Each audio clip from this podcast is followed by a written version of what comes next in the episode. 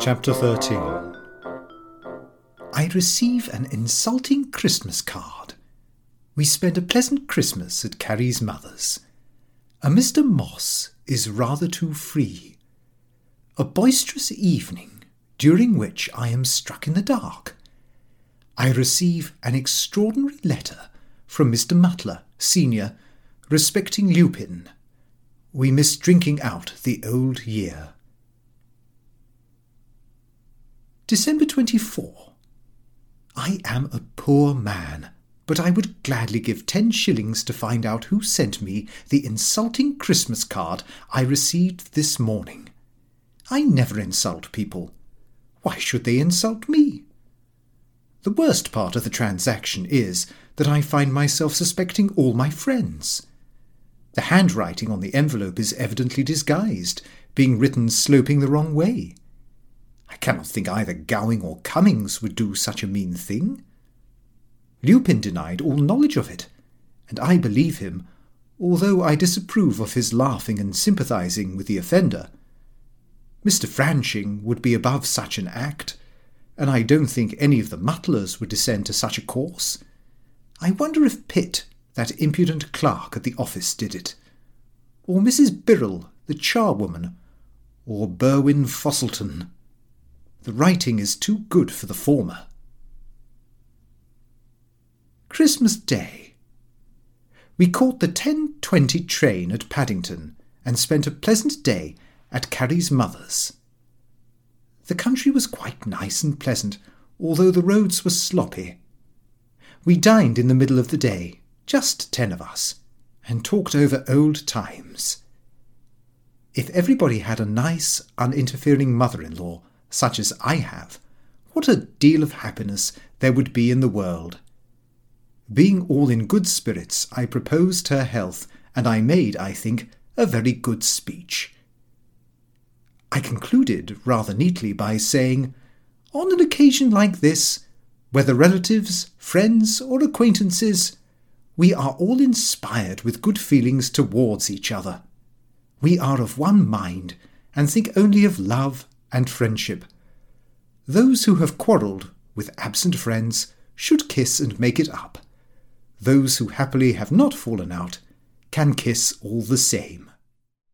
I saw the tears in the eyes of both Carrie and her mother, and must say I felt very flattered by the compliment. That dear old Reverend John Panzy Smith, who married us, made a most cheerful and amusing speech, and said he should act on my suggestion respecting the kissing. He then walked round the table and kissed all the ladies, including Carrie. Of course, one did not object to this, but I was more than staggered when a young fellow named Moss, who was a stranger to me, and who had scarcely spoken a word through dinner, jumped up suddenly with a sprig of mistletoe and exclaimed, Hello, I don't see why I shouldn't be in on this scene. Before one could realize what he was about to do, he kissed Carrie and the rest of the ladies. Fortunately, the matter was treated as a joke, and we all laughed, but it was a dangerous experiment, and I felt very uneasy for a moment as to the result. I subsequently referred to the matter to Carrie, but she said, Oh, he's not much more than a boy. I said that he had a very large moustache for a boy, Carrie replied, I didn't say he was a nice boy. December 26.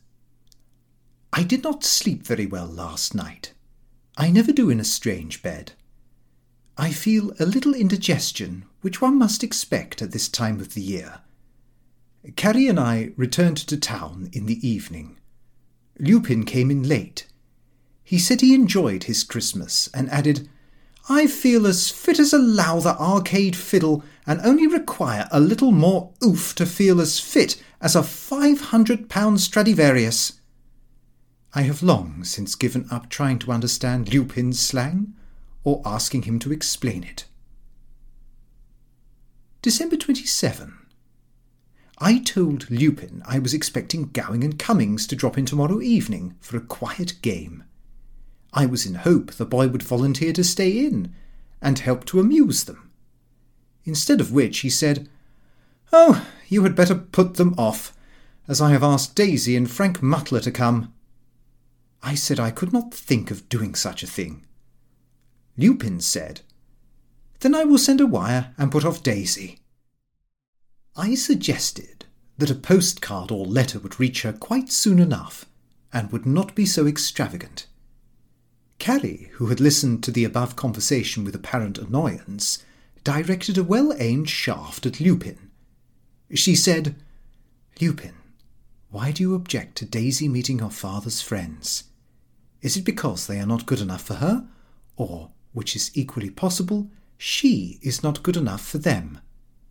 Lupin was dumbfounded and could make no reply.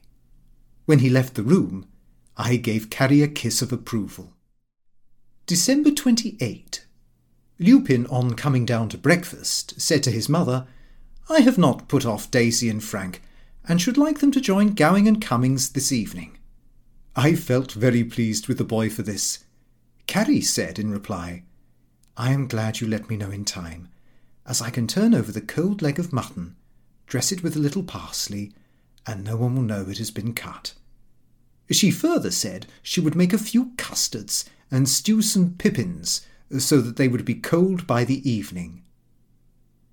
Finding Lupin in good spirits, I asked him quietly if he really had any personal objection to either Gowing or Cummings.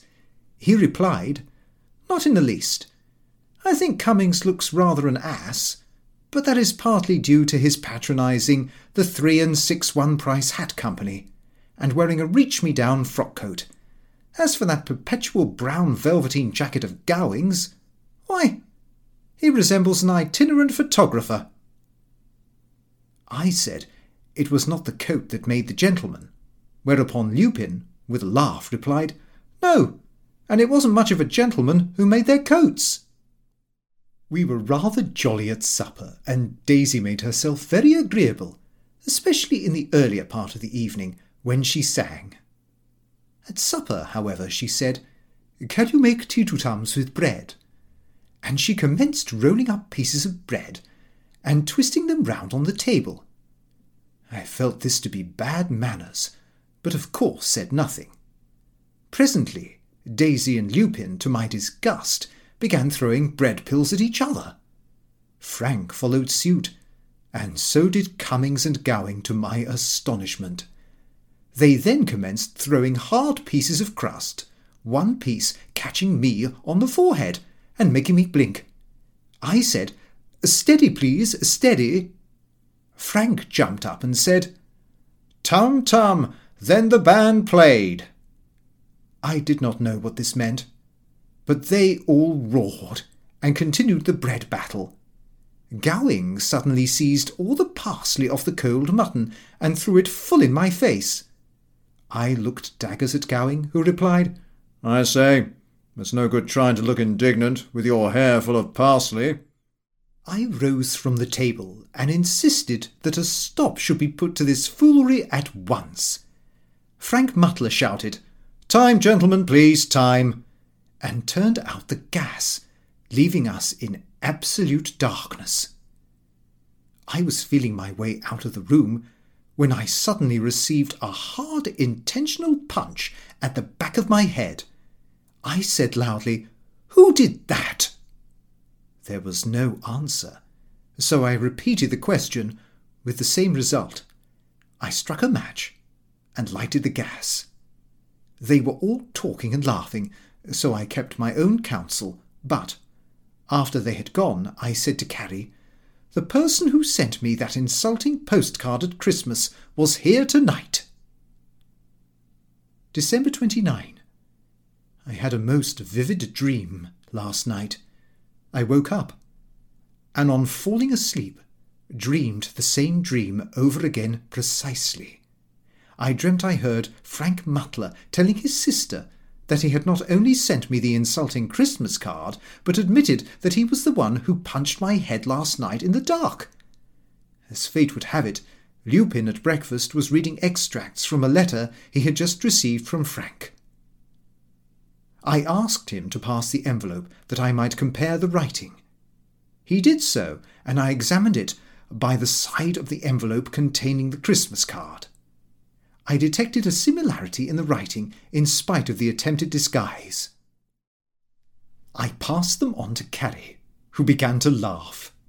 I asked her what she was laughing at, and she said the card was never directed to me at all.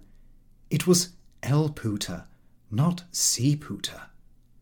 Lupin asked to look at the direction in the card, and exclaimed with a laugh, Oh, yes, Gov, it's meant for me. I said, Are you in the habit of receiving insulting Christmas cards? He replied, Oh, yes, and of sending them too. In the evening, Gowing called and said he enjoyed himself very much last night. I took the opportunity to confide in him as an old friend about the vicious punch last night.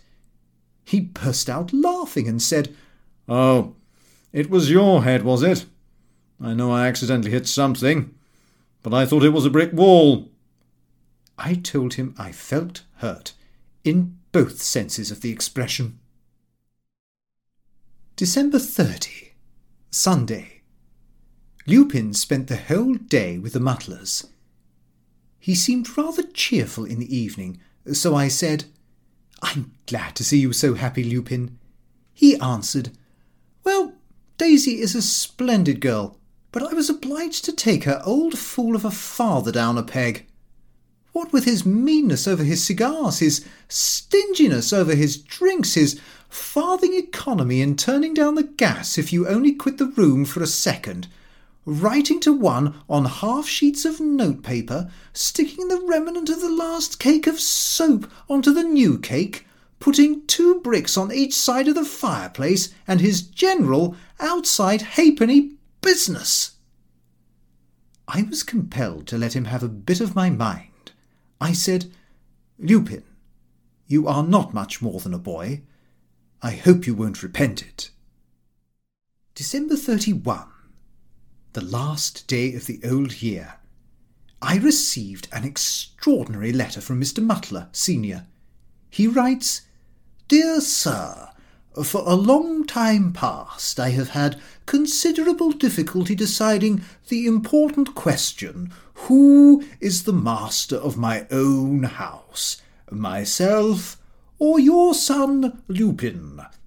Believe me, I have no prejudice one way or the other, but I have been most reluctantly compelled to give judgment to the effect that I am the master of it. Under the circumstances, it has become my duty to forbid your son to enter my house again.